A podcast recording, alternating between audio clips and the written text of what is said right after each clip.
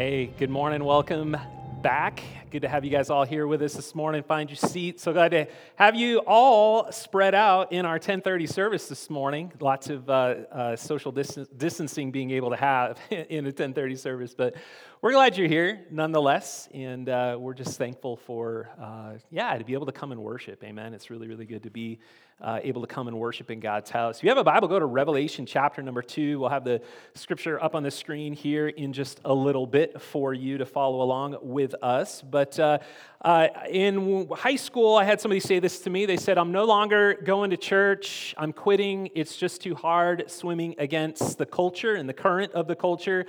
I'm tired of trying. I'm done. Uh, and those are the words of a friend of mine in high school. He was a few years older than myself, and uh, he really stood for a long time as an example of faithfulness to not only myself, but also uh, lots of my friends in high school as well. We played basketball together. And it was kind of like this shock to the system to hear uh, my friend say these words to me I'm giving up, I'm quitting, I'm no longer going to church. And that was really a hard thing for me to hear and really to uh. I, I, really lost touch with him after high school. I heard that he had just kind of uh, gone headlong into the world and was trying to experiment and experience all the things that the world had uh, for him. But it was really sad to watch someone who at one time was so faithful to the Lord Jesus Christ to only uh, slip away and, uh, and not go to church anymore. That's just all too common, right? I mean, everyone probably in this room knows someone who once was faithful, right? Someone who once served Jesus, but then decided for whatever reason, I'm no longer going to serve Jesus. I mean, that's just too common in our world today. But why does that happen? Right? Why does that happen? It's a, kind of a hard question, I think, to reconcile, but it's often made me question man, was their faith real? Did they have a real, authentic relationship with Jesus Christ uh, in, in the beginning? I, I don't know. You've probably wondered the same thing. But have you wondered this? Have you wondered if it could be you? Right? Have you ever considered, could that be me? Could I be that person who has fallen away from Jesus Christ? Uh, have you ever considered that you could be that story? You could be that individual? You know, I've often thought uh, as a pastor, what, where would I be if I wasn't a pastor? Uh, where would my life be if I wasn't obedient to the call of Jesus in my life to, uh, to preach God's word? Where would I be? Uh, w- w- would I be in church? Would I be serving Jesus faithfully? W- what would happen if I, I just gave up and, and, and I quit? Have you ever wondered that for yourself? Where we don't typically want to admit uh, to those kinds of thoughts that cross our minds at times. We want to be seen as strong. We want to be seen as faithful. We want to be seen as unwavering. But if we're honest, the difficulties in life, the hardships, and let's just be honest, everyone's facing hardships uh, in our world today. Everyone's facing hardships on some level uh, during this time in, in America, even. Uh, the hardships, the trials, uh, even uh, some level of persecution in our lives as Christians begins to kind of exacerbate those emotions, doesn't it? What if I just gave up? What if I just quit? What would happen in my life? You know, it, would seem that the harder difficulties become in serving Jesus Christ, that the greater the fallout would be, wouldn't it? Uh, that, that, you, as you look around, you would think the harder it is to be a Christian, the greater follow. And I would say that's probably true on some level. And I would, I would think and, and, and surmise that this pandemic has probably pressed that on, a, on some levels in people's lives, that, that they would say, man, it's just too hard to go to church. It's just too hard to be a Christian. And they've said, man, I'm going to quit. I, I think this pandemic will have somewhat of a sifting effect, if you will, upon the church. People will leave, right? That's the reality. People will fall away from Christ for, for whatever reason. Uh, but, but this pandemic has really pressed that, I think. Uh, and everyone, I think, can relate to that uh, on some level. Uh, but, but hardships, even persecution, when you think about hardships and trials and persecution uh, for being a Christian, hardships historically have actually had the opposite effect upon the real church. That if you look at Christianity as a whole, you see lots of persecution, you see lots of trials, you see lots of hardships, but they actually have, historically speaking, the opposite effect. Rather than people retreating from Jesus, they actually begin to lean in. Uh, you see, the church for centuries has faced persecution relentlessly throughout the world, and instead of caving, instead of giving in and quitting, it has actually thrived. I don't know if you're aware of this, but today in communist China. Uh, communist China today, there's an estimated 116 million Protestant Christians in communist China today. You compare that with 90 million Communist Party members, and that's kind of astounding that there's more Christians than there are communists in communist China.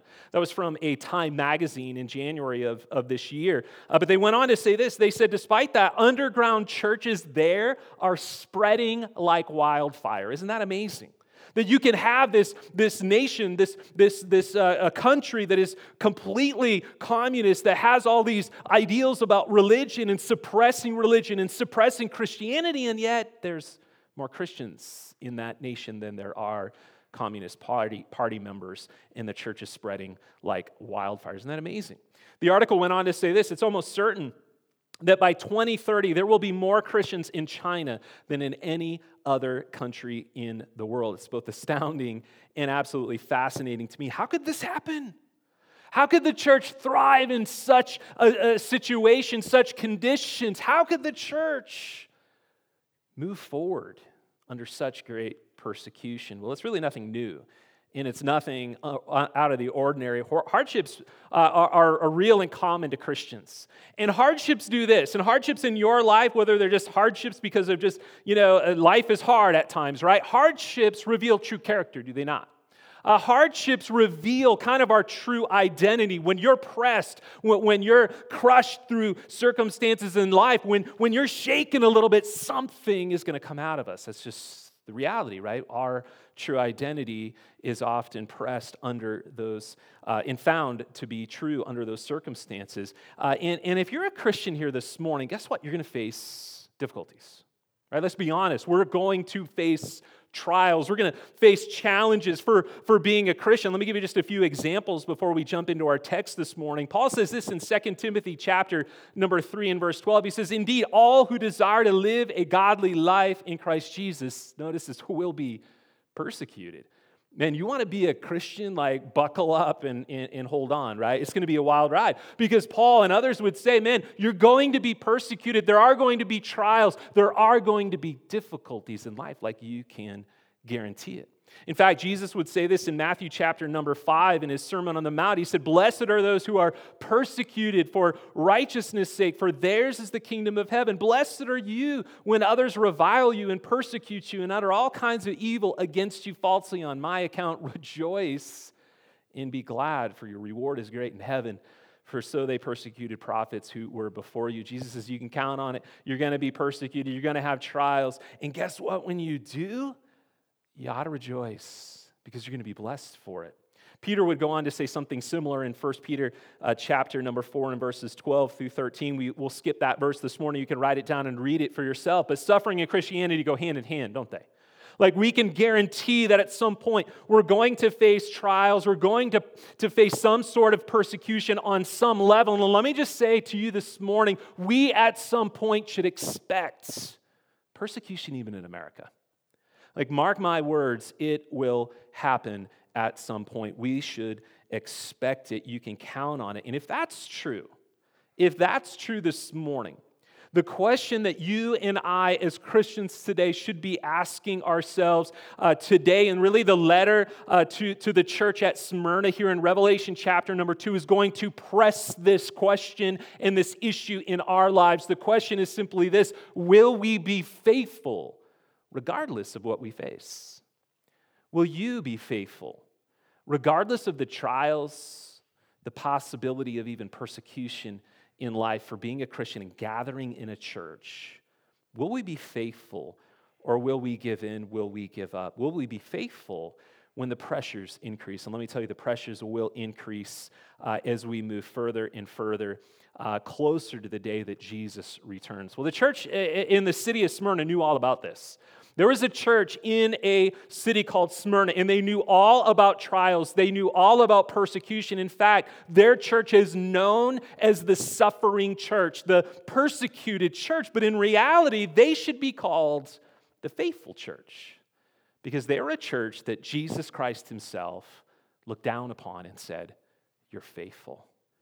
You're faithful regardless of the pressures that you are facing. And we're going to talk about those pressures this morning and the odds that they were facing. But despite those odds, despite, despite all of the pressures from all these different fronts, this church, these Christians, Jesus himself looks and says, You guys are a faithful bunch of people.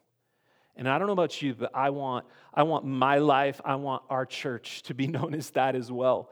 That if Jesus were to look down on us and he would look down on your life and my life, that he would say, Man, you're a group of faithful people, regardless of what you are facing in life. And so Smyrna was a faithful church, and we should be as well today. And so we're going to learn some things this morning about their faithfulness, about the trials that they were facing, the pressures that they were facing. We're going to be challenged to look at our own faithfulness today. And, and my hope really is, is that you look in the mirror and you ask yourself that question Am I being faithful, truly, honestly, to the Lord Jesus?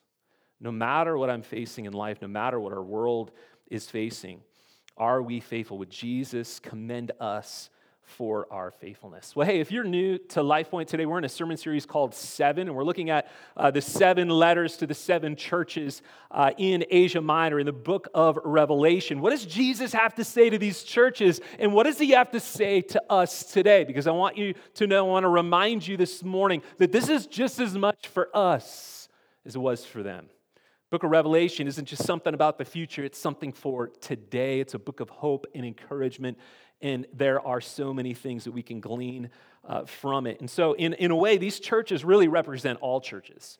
Uh, these seven churches are real churches, and they serve as really timeless examples, if you will, for us today. Uh, their situations, their issues that they face are really issues that you find in the modern church in America today and all over the world. Their struggles are common struggles, regardless of political climate economical climate, governing uh, makeup, it doesn't matter. They touch us in some way, shape, or form. And I believe today uh, that this message, church, uh, to the church at Smyrna is a message that we need to hear, that we need to be reminded as well of this morning. It's a message of encouragement, it's a message of faithfulness despite great trials. So let's read it together. Revelation chapter 2 and verses 8 through 11, and then we'll kind of break it down this morning. Uh, this is Jesus speaking to John the Apostle. He's getting this vision uh, uh, of Jesus, and he sees Jesus in chapter number one and gives this great description. And Jesus speaks to him and says, I want you to write these things down,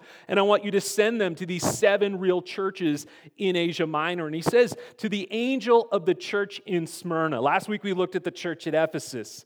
The church that, man, they were faithful in good works. They were doing all the right things, believing all the right things. But Jesus says, hey, that's all great. That's all good. But I have this against you. You have left your first love. Your heart's grown cold. If your heart's grown cold to me, man, it doesn't matter what you do. You can check off your list of Christianity, all the do's and all the don'ts in life. But Jesus says, if your heart is cold towards me, it doesn't matter. Go back to your first love. And so that was the letter to the church at Ephesus, but to the church in Smyrna. Jesus says, the words of the first and the last, given a description of himself. This is who he is. The words of the first and the last, who died and came to life. I know your tribulation, and I know your poverty, but you are rich. And I know the slander of those who say that they are Jews, and guess what? They're not, but they're a synagogue of Satan. Do not fear, verse 10, what you are about to suffer, but behold, he says, the devil is about to throw some of you into prison that you may be tested, and for 10 days you will have tribulation. Be faithful unto death, Jesus says, and I will give you the crown of life. He who has an ear to hear, let him hear what the Spirit says to the churches. The one who conquers will not be hurt by the second death. Let me tell you a little bit about Smyrna, first of all, the city of Smyrna, the culture of Smyrna. Context is so important, church. As you read the scriptures, you can't just cherry pick verses and read them out of their context. We got to understand their context. We got to understand uh, what the background and what's going on. It places us within the shoes of those original recipients, and it gives us not only a better appreciation, but it gives us clarity. And so let's talk about Smyrna. Smyrna was a city just roughly 30 to uh, 35 to 40 miles north of Ephesus. And like Ephesus, like we talked about last Sunday, it was a self governing city. Remember, during this time, you get the Roman government, their empire uh, is a vast empire. But this city, like Ephesus, Rome just said, hey, you guys can govern yourselves.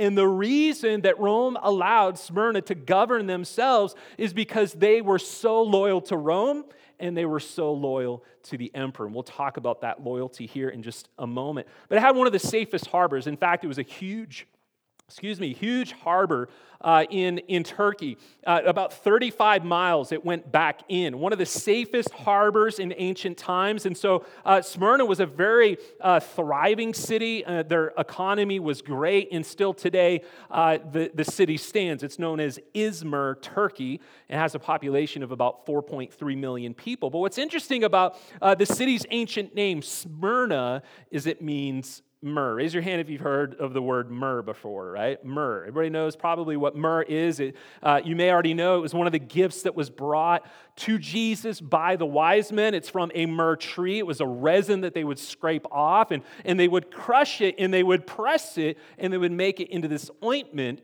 that was used predominantly uh, to perfume bodies before burial. And of course, it was used on Jesus' body uh, as, as he uh, was, was buried and put into the grave. Uh, but myrrh is often symbolic of death. And so when you think of myrrh, you often think of, of death because that's how it was used. Uh, but as I kind of looked at this, there was really nothing that I could find that, that stated Smyrna has like, you know, like myrrh tree groves. Like, I, I, don't, I don't know. I didn't read anything like that. So I'm not sure where uh, that really originated, but you can make a lot of applications, of course. City of Smyrna, myrrh crushing, being pressed to the church that was there because it was a crushed church.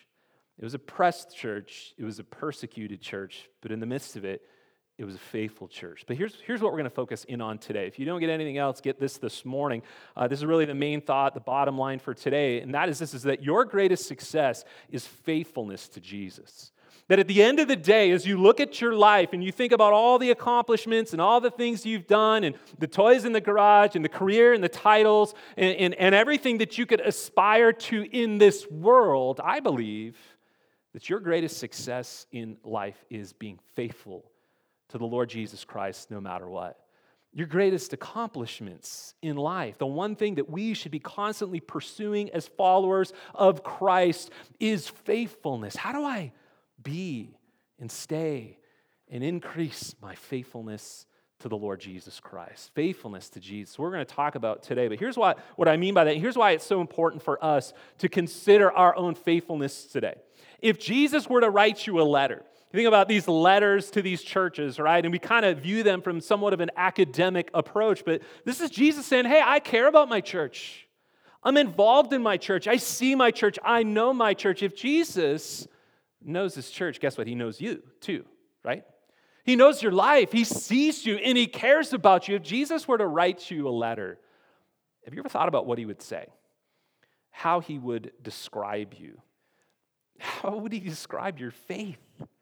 Your level of faith, your belief in him? Would it be that you're faithful? Would it be that we today, as a modern church in America, are faithful to Jesus? See, the testimony of these Christians in Smyrna, the view that Jesus had of them when he looked down at the church at Ephesus. He said, Hey, you got a lot of good things going. You believe a lot of good things. You got your doctrine right, and you're you know, doing all this wonderful stuff, but, but your love has grown cold. And that is my assessment of you that you need to go back to your first love. But he looks at the church at Smyrna and he says, I know the tribulation, I know the challenges that you're facing, and you are faithful. This church, guys, they weren't perfect. But they, will, they were faithful despite their trying circumstances. And that became, listen, their greatest success story. And I believe this morning it should be your greatest success story as well. Faithfulness to the Lord Jesus Christ. Does He see that in us today? He see that in our church? Faithfulness, right? Faithfulness to his word, faithfulness uh, to, to love him and love other people. That we would say we're going to be faithful to love our community and love our God uh, extravagantly. That we be faithful to God in every situation in life, to be faithful with our generosity and be a faithful witness. Are we known by these things? Guess what? The church at Smyrna was their greatest success story was being faithful regardless of their circumstances. And I want you to know this morning that your faithfulness impacts everything in life. It'll impact your life positively or negatively. Your level of faithfulness to Jesus will either have a positive effect on your marriage, on your family, on your finances, on your relationships with other people. It'll either positively affect those things or it will negatively affect those things. Your faithfulness matters today, and it ought to be your greatest success. And so, Smyrna faced some hardships. And I want to I wanna talk about those hardships today. And I, I think for most of us, we've all had a bad day. Raise your hand if you ever had a bad day. Right? Like everybody ought to raise their hand. Everybody's had a bad day. Uh, have you ever talked to somebody before and you thought, man, my, I, am having a bad day? And then you talk to somebody and they share their bad day and you're like, my bad day ain't as bad as your bad day, right? Has that ever happened to you before? And it kind of puts your bad day into perspective, right? You kind of look at their life and you think, oh, wow, like I'm not going through that. I, I should probably, you know, think a little more positively about my bad day. Well, I, I think Smyrna does that for us. I think Smyrna, in, in, the church that's there and their circumstances, we're going to look at, and the hardships and the persecution, the trials, the pressing, the crushing that they face, kind of puts into perspective our lives and our churches in our faith. And so Jesus writes this letter. And he, and he sends it by the hand of John the apostle, and he says this to the angel of the church in Smyrna, right? The words, the first and the last, who died and who came to life. Let me just remind you of a few things here this morning. The angel to the church in Smyrna, the word is angelos, and it means messenger. It is not an angelic being, uh, it's not an actual angel that's leading the church. There's no precedence uh, in that whatsoever for an angel leading a church. And so this is a messenger, this is the pastor, the leader of that church in Smyrna. He says, I want you to send this letter to them and I want it to be read.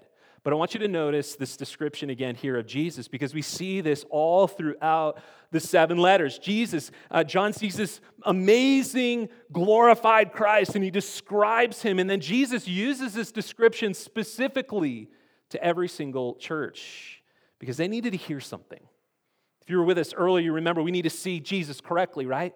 Seeing Christ correctly changes our view of everything. And this church needed to see Jesus correctly. And so Jesus describes himself this way I'm the one who is the first and the last who died and came to life. And if that was true, these crushed, pressed Christians, they didn't have to fear that Jesus said, I want you to see who I am. I want you to know who I am. I'm the first and I'm the last. I'm the beginning, I'm the end. I died, I came back to life. Like, it doesn't matter what happens on this earth. Guess what? If you know me, you can be secure. And that must have been a great comfort to these Christians in Smyrna who are being crushed and pressed over and over and over again. But notice what he says here to this church and understand there's no condemnation. This is fascinating.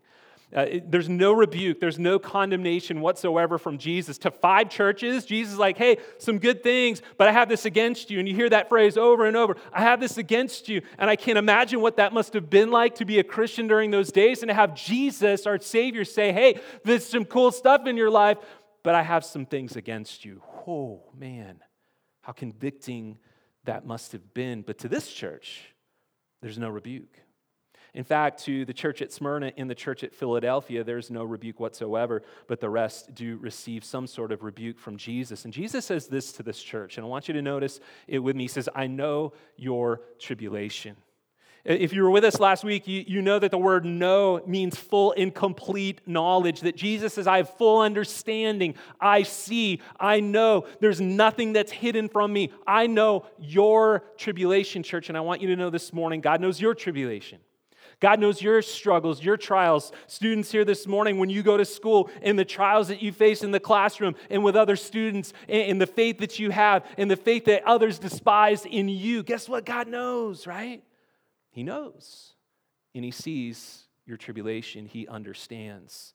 And He says to this church, I know what you're going through. And what's interesting about the word tribulation, it actually means in the Greek to be crushed or pressed.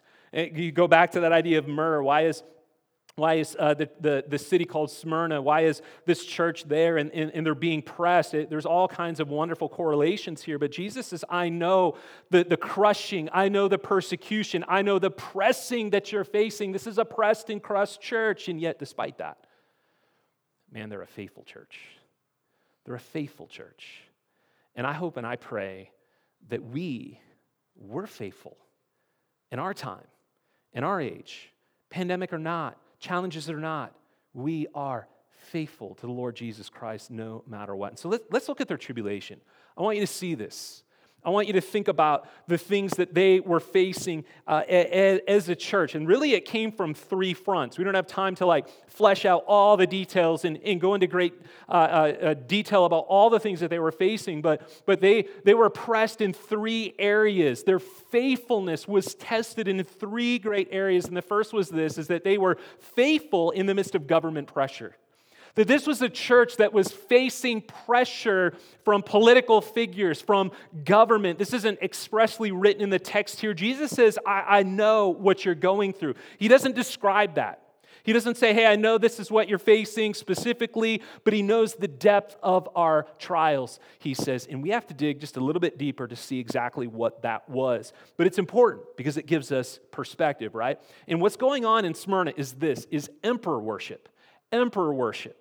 Uh, during uh, ancient times, as the Roman Empire began to progress and progress, they began to uphold uh, the Caesar, the leader of, of their empire, and they began to worship them.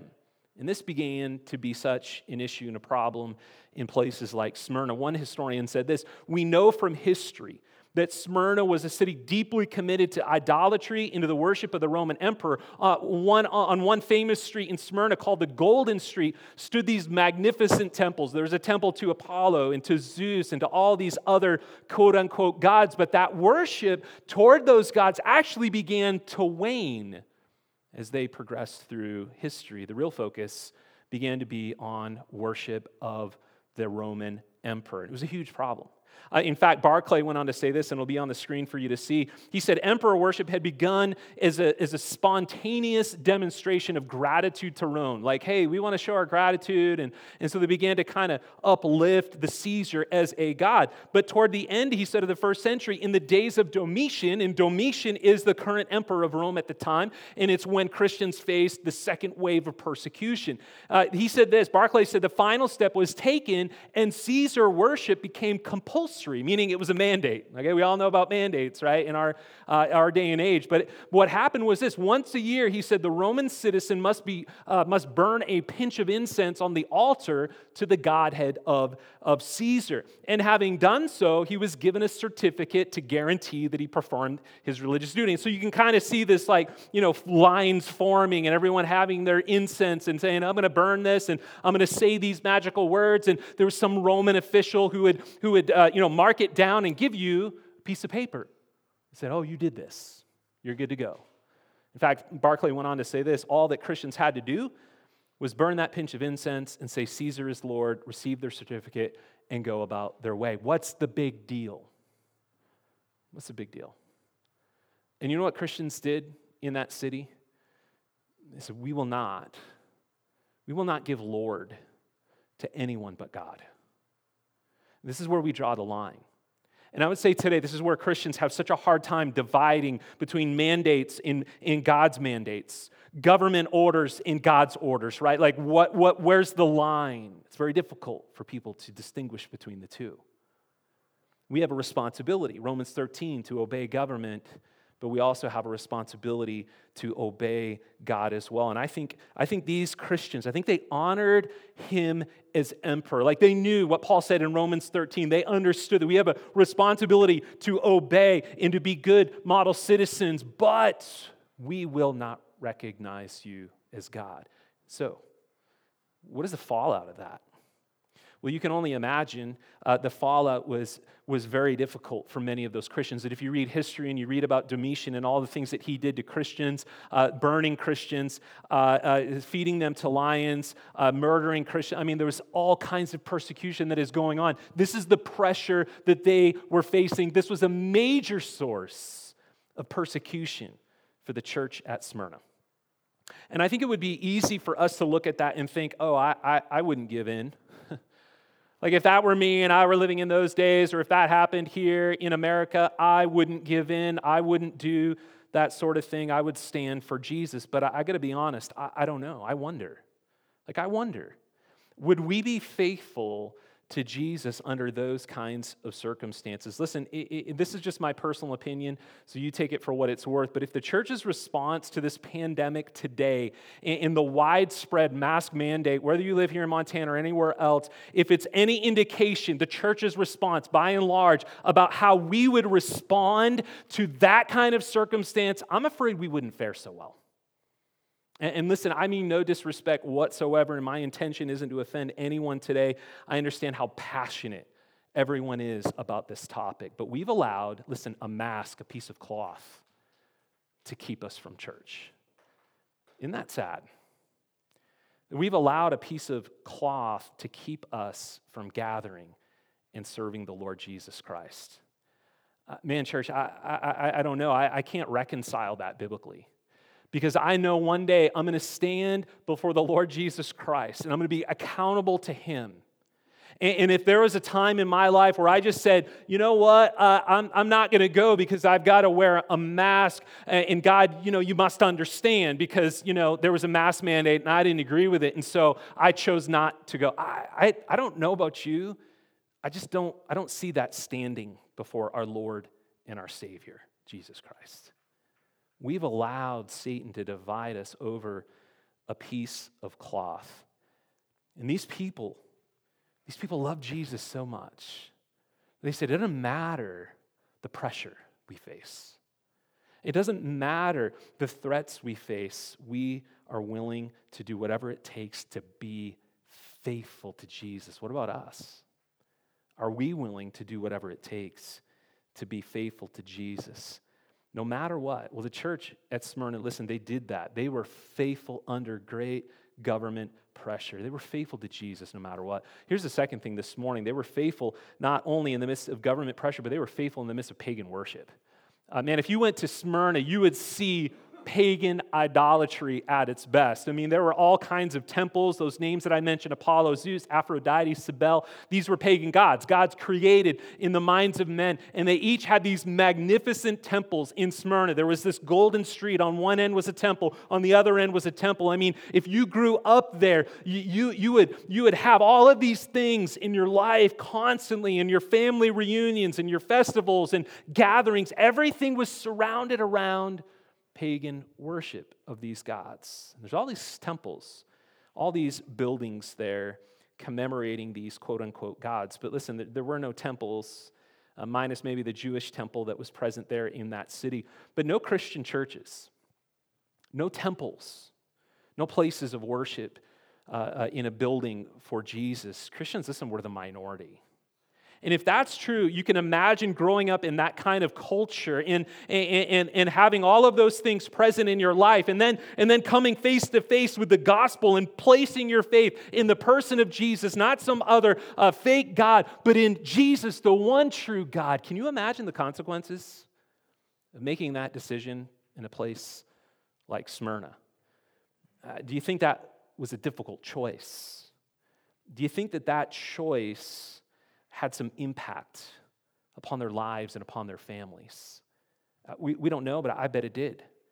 I bet it did. And it, it still happens today, does it not? People all over the world today, we're so isolated as Americans, Christian Americans. We got it good, we got it safe, and you know, everything is good. But in the rest of the world, they're persecuted. In the rest of the world, people who come to faith in Jesus are ostracized from their family, disowned from their family. Some of them are even murdered for their faith from their own family. These are the things that are happening in the world today. And I would imagine there's some of the things that were happening in the church at Smyrna, and yet they were faithful. Would you be faithful? Would you be faithful in that context? Would I be faithful? Here's the last thing we'll talk about this morning. Not only were they faithful in the midst of that government pressure, were they faithful in the midst of pagan worship, but they were also faithful despite slander from the Jews. Uh, as you read kind of the history and you find what's happening in, in a lot of these cities, more times than not, it was the Jewish nation, these Jewish groups of people who were actually the ones who were at the forefront of all the, the hatred towards Jesus and towards the church. And Jesus says, I know this. He says in verse 9 again, I know your tribulation and I know your poverty, which likely was a result of their faithfulness. He says, I know. And I know the slander of those who say that they're Jews and are not, but are a synagogue of Satan, meaning these are people who are doing Satan's work. These are people who are worshiping him in his ways. And I want you to know, church, this was real persecution. Are you familiar with the name Polycarp? Does anybody does that ring a bell with anybody? A few people. Polycarp. Polycarp was actually a pastor of Smyrna. Uh, later on down the road, I think he was martyred in 155 AD, but Polycarp uh, in his story is a fascinating story. I'll leave it to you to kind of study it for uh, yourself. But Polycarp was, was a person who dealt with the slander of these Jews constantly. And, and in fact, uh, history tells us that the Jews were the ones that, that brought him into uh, this, this arena, this area, and they were some of the first ones to bring all the wood to burn Polycarp at the stake. In fact, Polycarp said, Don't nail me to a stake. Because if God has brought me here, God will keep me here. And he actually stood in the fire on his own, on his own will, which is an amazing story, but you can read it for yourself. But people like this, they were persecuted for their faith. Were they fearful at times? I'm sure. Of course they were. Did their faithfulness impact their poverty? I think it did. I, I think history shows that their faithfulness, maybe, maybe uh, government officials or whoever it was, probably came and took their jobs away, took their possessions. I mean, Jesus says, I know your poverty. And that word in the original language means that they had nothing, no resources. They were destitute. If that happened here in America to you, and everything was taken away your house, your job, your possessions because of your faith in Jesus, what would you do? What would I do? Man, I got to be honest, I don't know. Uh, those are some sobering questions and realities for us. The amazing thing is that this church said, we'll be faithful. No matter what happens, no matter what kind of pressure, no matter what kind of persecution we face, we will be faithful. This isn't just someone saying, hey, this church was faithful. This is Jesus looking at this group of people and saying, you are faithful.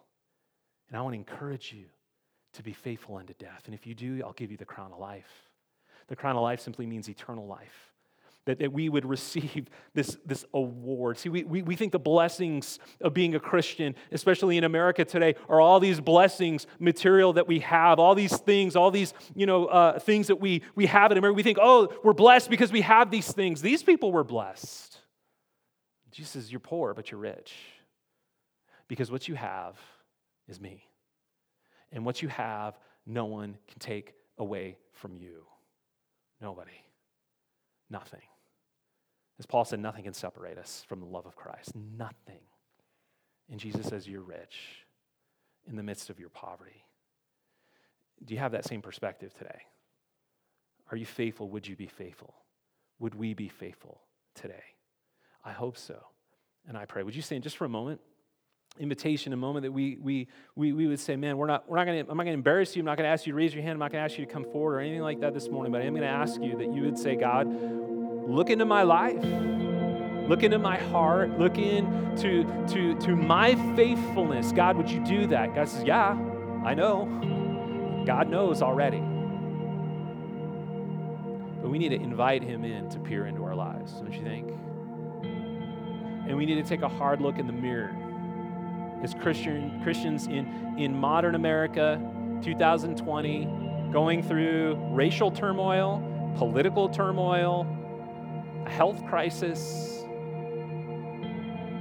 would, will we be faithful regardless of what we face? Uh, guys, if we don't stand now, guess what? We won't stand when it's worse.